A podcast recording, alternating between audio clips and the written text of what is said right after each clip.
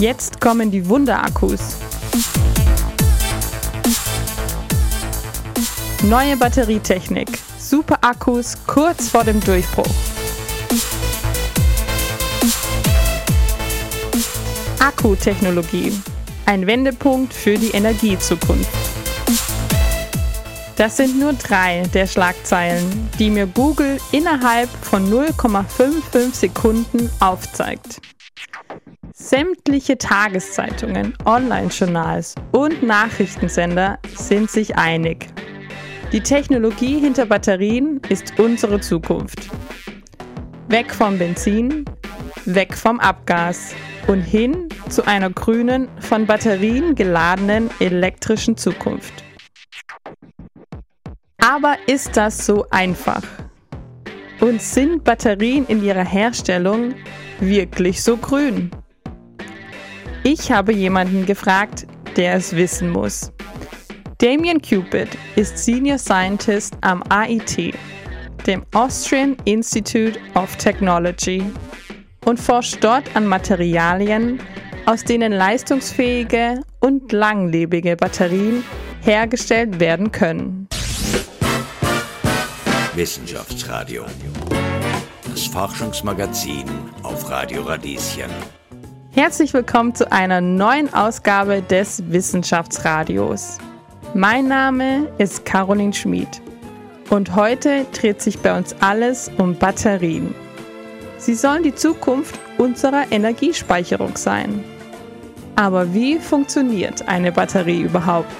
Woraus besteht sie und was kann sie alles? Ihr seht, ich habe viele Fragen. Zum Glück habe ich jemanden gefunden, der sie mir alle beantworten kann. Hallo Damien, schön, dass du da bist. Hallo, danke. Also vielen Dank, dass du Zeit für mich genommen hast heute. Ich finde es großartig, so ein Interview zu geben heute. Das macht mir Spaß. Ich habe einen Artikel gelesen. Das ist aber bestimmt schon 4 oder 5 Jahre her. In dem ging es um The Race for the Battery. Und es ging darum, dass es gerade ein Rennen um die beste Batterie in der Forschung und Technik gibt. Denn wer die entwickelt, regiert die Welt. Das stimmt. Das stimmt noch immer. Okay, alles klar. Warum sind Batterien denn so wichtig? Ich glaube, Batterien sind so wichtig eben wegen der Energiewende, also weltweit. Ja? Also wir brauchen nachhaltige Energiequellen, das ist ganz wichtig. Und die Batterien sind für uns eine Chance, um wirklich den Energien von der Sonne, von Wind zu speichern als chemische Energie und dann später mal in einem Auto oder in einer anderen Anwendung diese gespeicherte Energie dann freizugeben für halt eben für die Anwendung, was halt wichtig ist. Und ich glaube, so Batterien sind wirklich dann die größte Chance, die wir dann haben, um alles so nachhaltig aufzustellen in der ganzen Welt. Also deswegen sind Batterien so wichtig. Ja, so eine Art Gamechanger, würde ich so sagen. Dabei geht es besonders um die Speicherung von Energie. Alle Energie, die erzeugt wird, kann ja nicht sofort verbraucht werden, sondern muss gespeichert werden. Genau. Es ist das Gleiche wie in einem Auto, also mit Benzin zum Beispiel. Die Energie ist in dem Benzin drin, aber wenn wir tanken, dann haben wir halt diesen Stoff hier mit der Energie drinnen. Aber genauso ist es mit der Batterie. Nur leider können wir nicht tanken. Das heißt, die Energie muss irgendwie in der Batterie vorhanden sein, indem die Batterie geladen wird durch Strom. Das heißt, wir bringen halt die Energie über den Stromnetz, also von der Sonne, von Wind, ja, sozusagen erneuerbare Energiequellen. Und diese kommen in die Batterie direkt hinein, indem die Batterie aufgeladen wird für die Anwendung, die in Frage kommt. Und deswegen ist es so ganz wichtig für uns. Und was machst du hier am AIT genau in dem Bereich Battery Technologies? Also in dem Bereich Batterietechnologie, also ich sag's mal so, ich habe Materialwissenschaft studiert in den USA. Und dann war lange Zeit in Deutschland unterwegs und dann bin vor 5 Jahren ans IT gekommen. Und da habe ich mich mit der Thermodynamik von Batterien beschäftigt. Das heißt, wie stabil sind die Materialien, die wir verwenden, ob sie reagieren oder nicht, ob sie stabil sind oder nicht, ob sie brennen oder nicht. Das waren meine Themenschwerpunkte. Und das heißt, ich war in der Batterieentwicklung stark unterwegs, stark involviert, so neue Materialien, sowohl für die Kathode als auch für die Anode, um einfach zu schauen, wie laufen sie, wie stabil sind sie, wie viel Energie können sie speichern und wieder freigeben. Das ist auch so eine Frage.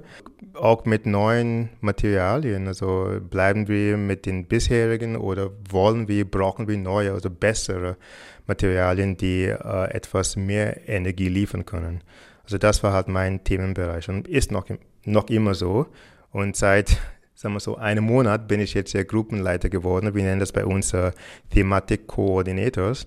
Und jetzt leite ich dann die Gruppe, die heißt Battery Materials Development and Characterization.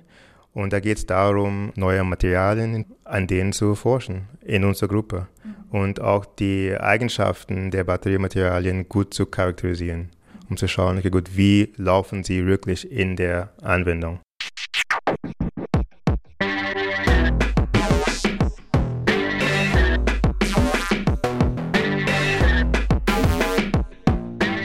Damien, du hast vorhin schon von Anode und Kathode gesprochen. Kannst du uns bitte grob erklären, wie eine Batterie funktioniert? Wie ist sie zum Beispiel aufgebaut? So grob, okay, gut. Also, eine Batterie besteht aus 4 Komponenten, würde ich mal sagen. Erstmal die Anode, das ist die negative Seite der Batterie. Dann haben wir die Kathode, das ist also die positive Seite. Dann haben wir einen Elektrolyt zwischen denen. Dieser Elektrolyt verbindet die Kathode mit der Anode in der Zelle. Das heißt, der Elektrolyt ist leitend. Und dann haben wir einen Separator. Und der Separator hat die Funktion, dass die Anode nicht in Kontakt kommt mit der Kathode. So direkt, ist einfach, beide liegen getrennt voneinander vor. Und das heißt, wenn eine Batterie funktioniert, in diesem Beispiel sagen wir, die Anode besteht aus Graphit und die Kathode besteht aus einem Übergangsmetalloxid. Sehr kompliziert. Das heißt, in der Kathode, wenn die Batterie geladen wird, ja, in der Kathode befinden sich die Lithium-Ionen. Okay? Wenn die Batterie geladen wird, wandern die Lithium-Ionen durch den Elektrolyten durch quasi zu der Anode.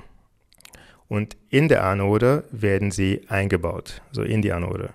Die Elektronen bei dem Vorgang, wir haben gesprochen von Lithium-Ionen, das heißt, ein Li-Lithium-Ion ist positiv und damit die Kathode auch neutral bleibt, heißt es, dass auch ein Elektron freigegeben wird. Und dieses Elektron dann fließt in den externen Stromkreis, ja, und kann dadurch Arbeit verrichten und fließt über den externen Stromkreis zur Anode. Auf der anderen Seite fließt dann das Lithium-Ion durch den Separator, durch den Elektrolyt, durch zur Anode. Ja? Und sowohl das Lithium-Ion als auch das Elektron, beide werden in die Anode wieder eingebaut und somit verliert die Kathode das Lithium und ein Elektron und steigt in sein Potential. Ja? Und dann die Anode kriegt ein Lithium-Ion und Elektron und das Potential der Anode geht dann runter. Und so gesehen, dadurch, dass das Potential der Zelle stellt sich so zusammen aus dem Potential der Kathode minus das Potential der Anode. Okay. Ja, so können wir dann die Batterie laden, indem dann die Lithium-Ionen einfach die Kathode verlassen,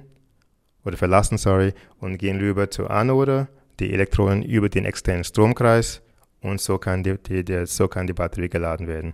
Und natürlich, wenn die Batterie Arbeit verrichtet, dann geht halt die Lithium-Ionen von der Anode wieder über den Separator und den Elektrolyt zur Kathodenseite rüber und dann die Elektronen über den externen Stromkreis. Und so ist das sehr kompliziert, ich weiß.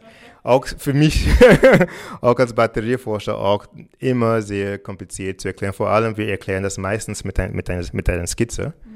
Es ist viel einfacher, um das darzustellen. Ja. Aber so geht es eigentlich. Es ist nicht so kompliziert. Es ist ein Kreislauf. Es ist ein Kreislauf. Ja. Und man arbeitet mit positiver und negativer Teilung, um hohe Spannung zu erzeugen, damit die Ionen freigesetzt werden. Das hast du besser als ich gesagt. Viel besser zusammengefasst. Ja, vielleicht habe ich schon ein bisschen recherchiert. Ja, ich glaube schon. Dass es von der Anode in die Kathode fließt und dann in der Elektrolyte Elektronen frei werden. Das passiert beim Laden der Batterie oder wenn das Auto fährt? Okay, gute Frage. Also beim Laden ist es halt so, dass die Kathode, die Lithium-Ionen und die Elektronen verlieren. Ja, und die wandern, also die Lithium-Ionen wandern durch den Elektrolyten durch, zur Anodenseite, und die Elektronen auch über den externen Stromkreis. Das ist dann der Ladevorgang. Ja? So über Nacht bei einem Elektrofahrzeug zum Beispiel, ja.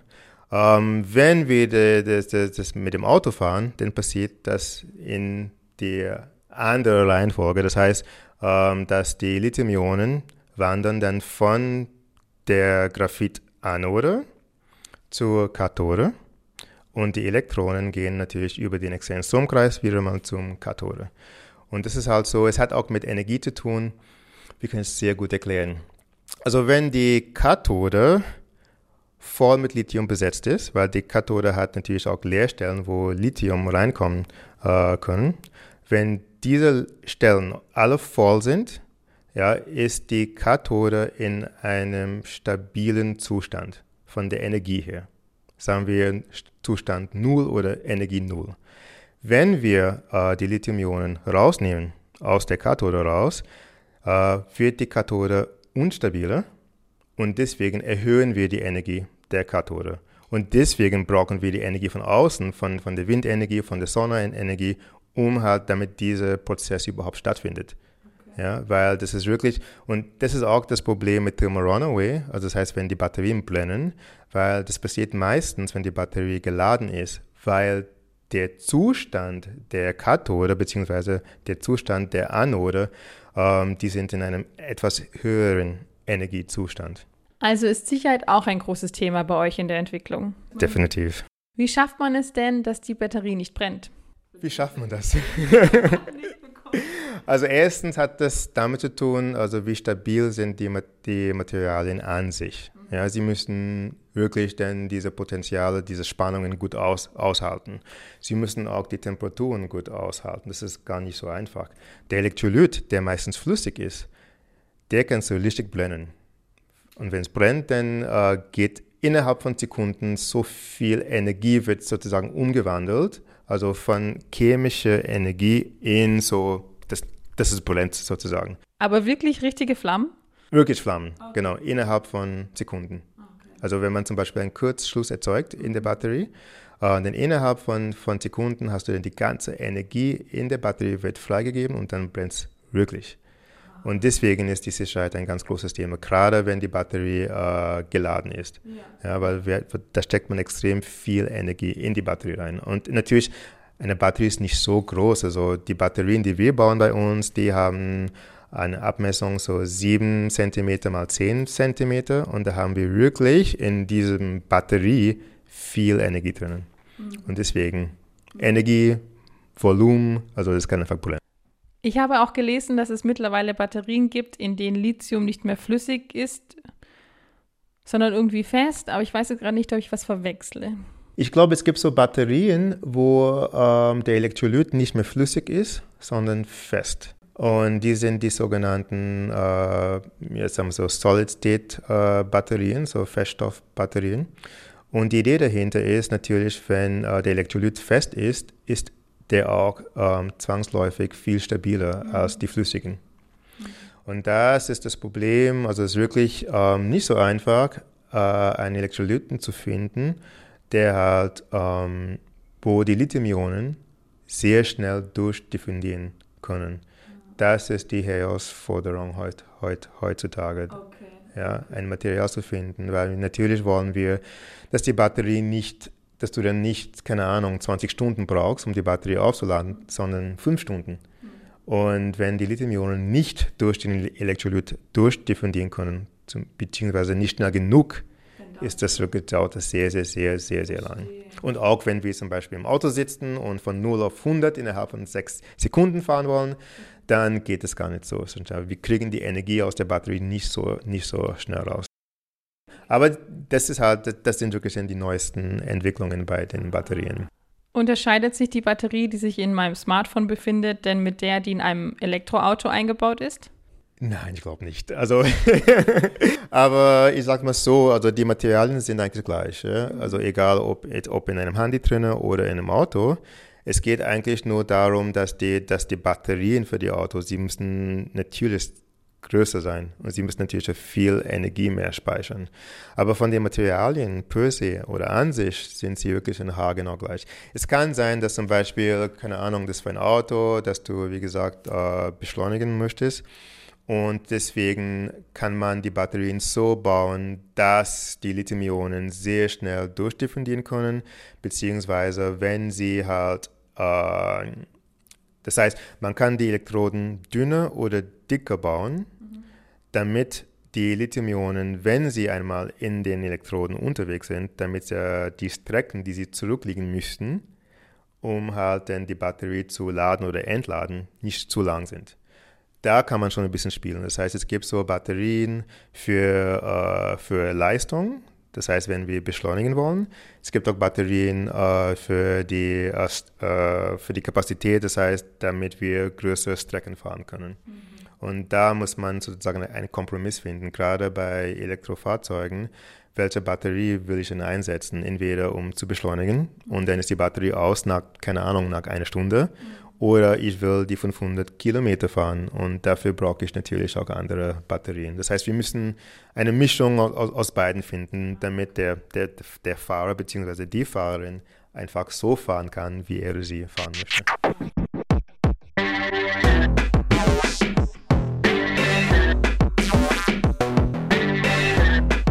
General Motors möchte ab 2035 nur mehr Elektroautos verkaufen. Audi hat das sogar schon ab 2033 vor. Hältst du diese Ziele für realistisch? Also erstmal, sie brauchen alle Ziele. Das ist ganz wichtig. Egal, ob wir sie erreichen können oder nicht. Ich denke, das hat die Frage, ob wir das technisch umsetzen können, ist auch eine Ressourcenfrage. Haben wir genug Lithium-Ressourcen und Reserven weltweit?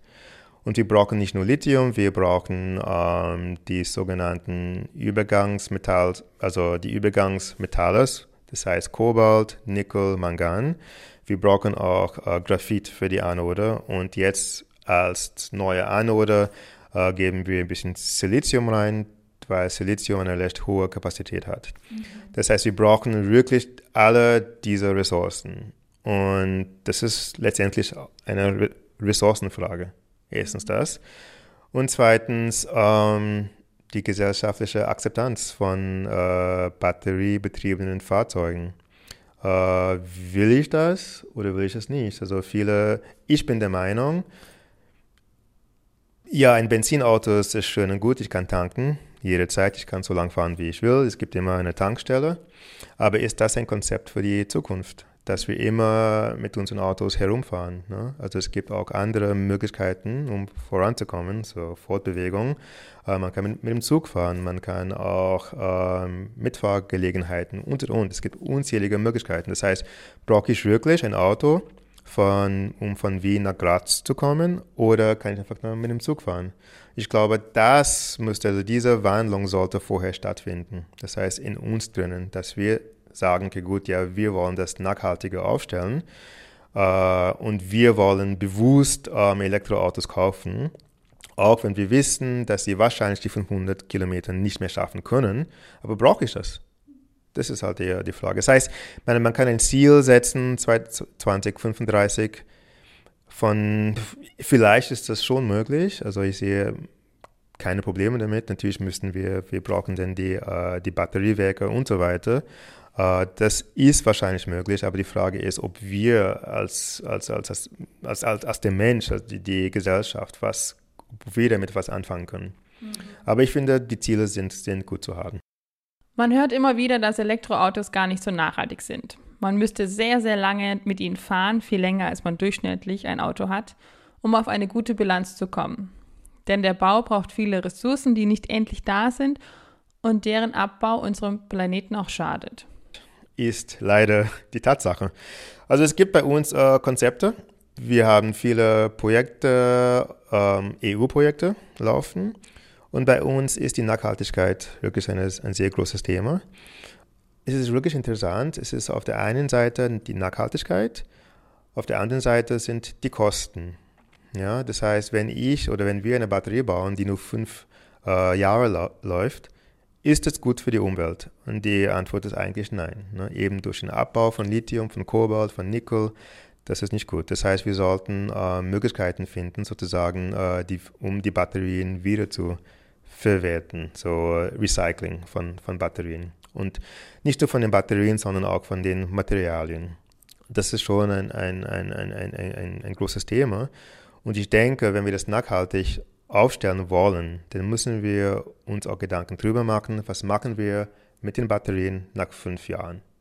Wir müssen die Materialien wieder gewinnen und in neue Batterien einsetzen oder für andere Produkte verwenden. Aber das ist wirklich, nur so können wir das wirklich gut und nachhaltig aufstellen. Aber einfach nur, um eine Batterie zu kaufen, mit der ich 5 Jahre herumfahre und dann die Batterie zu entsorgen, das ist nicht die Lösung für die Zukunft. Das muss man auch.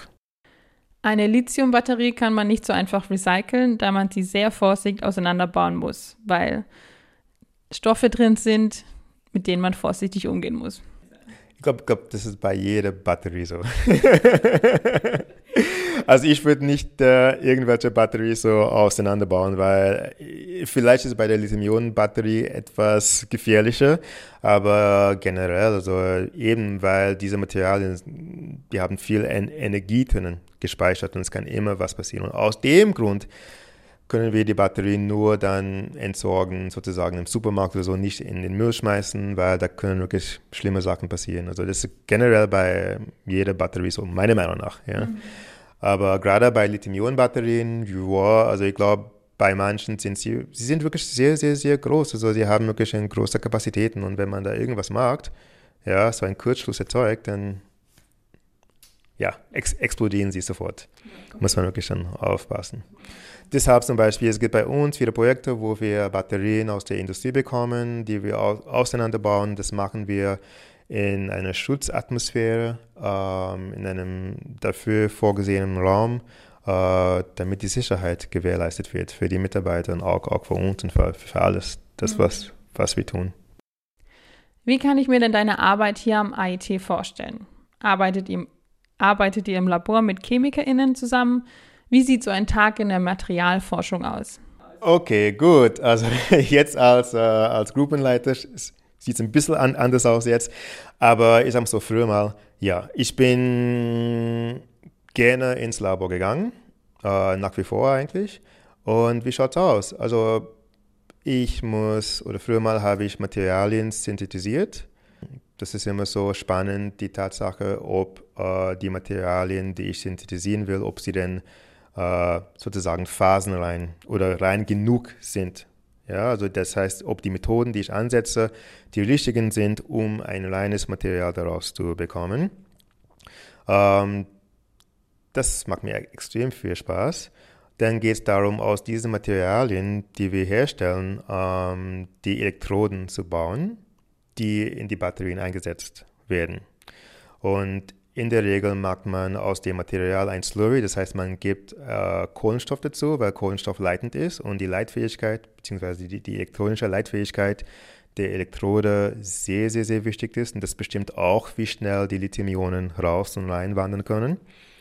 Das heißt, man gibt Kohlenstoff dazu, man hat das Aktivmaterial, das ist das Material, was aktiv ist, was halt aktiv Lithium hergeben kann und Lithium speichern kann.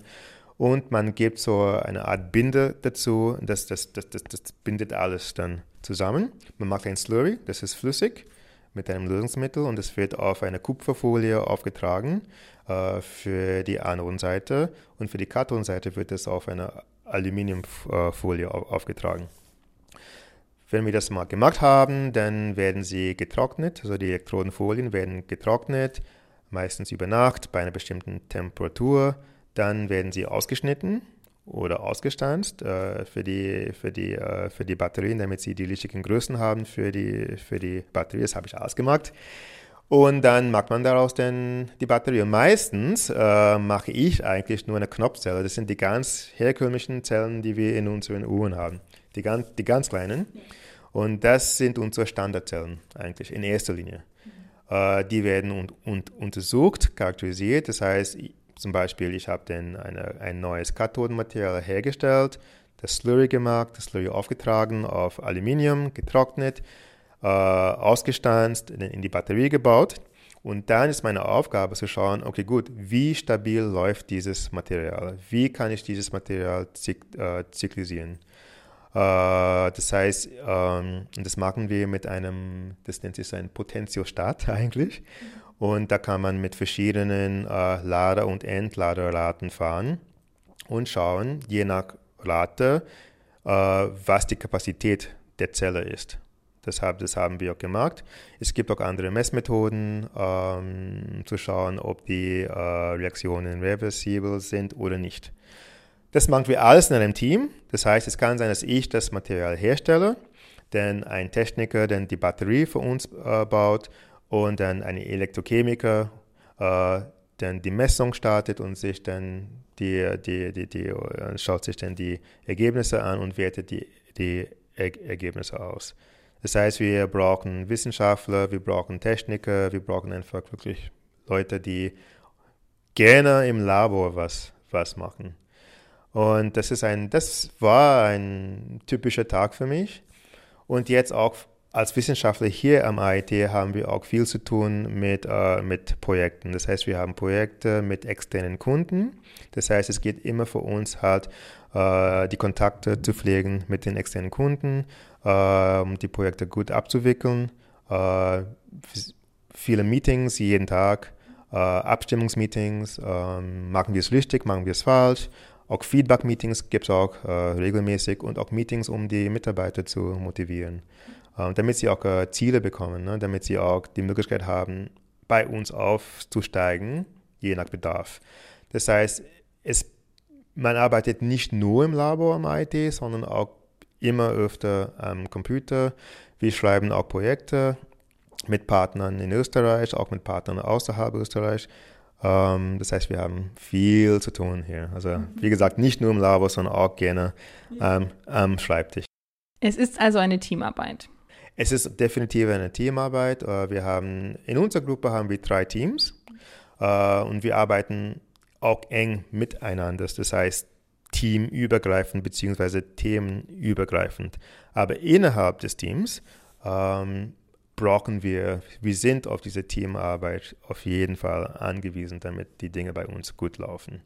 Und das macht Spaß, weil unser Team ist sehr international aufgestellt. Das heißt, wir haben so aus Italien, aus Spanien, aus Deutschland, aus Österreich, aus Frankreich, aus dem Iran, aus der Karibik. Also ich komme ursprünglich aus der Karibik, also wir haben wirklich viele Leute. Und das ist auch ein Thema generell in der Forschung. Da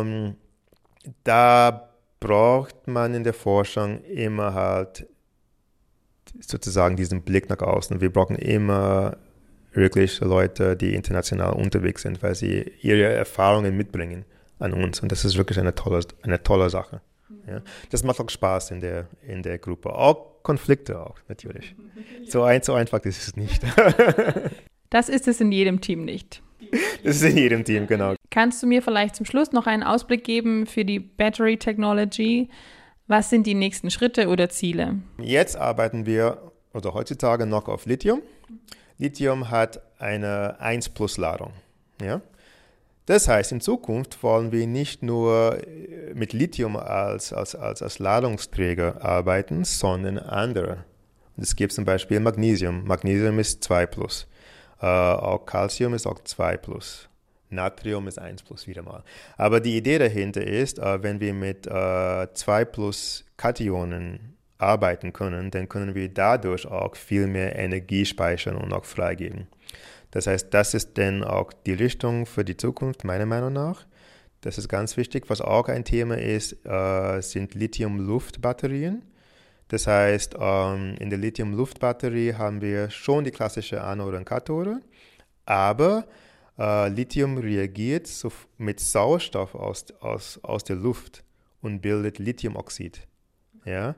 Und so wird die Energie gespeichert, indem Lithiumoxid gebildet wird und dann wieder freigegeben wird, indem Lithiumoxid sich zersetzt zu Sauerstoff wieder und Lithium.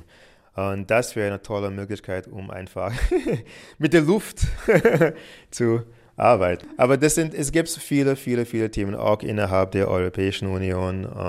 Wie gesagt, so Magnesium-Ionen-Batterien, einfach andere Ladungsträger, damit wir nicht nur auf Lithium angewiesen sind, sondern eben mit der Ressourcenverteilung weltweit. Ja.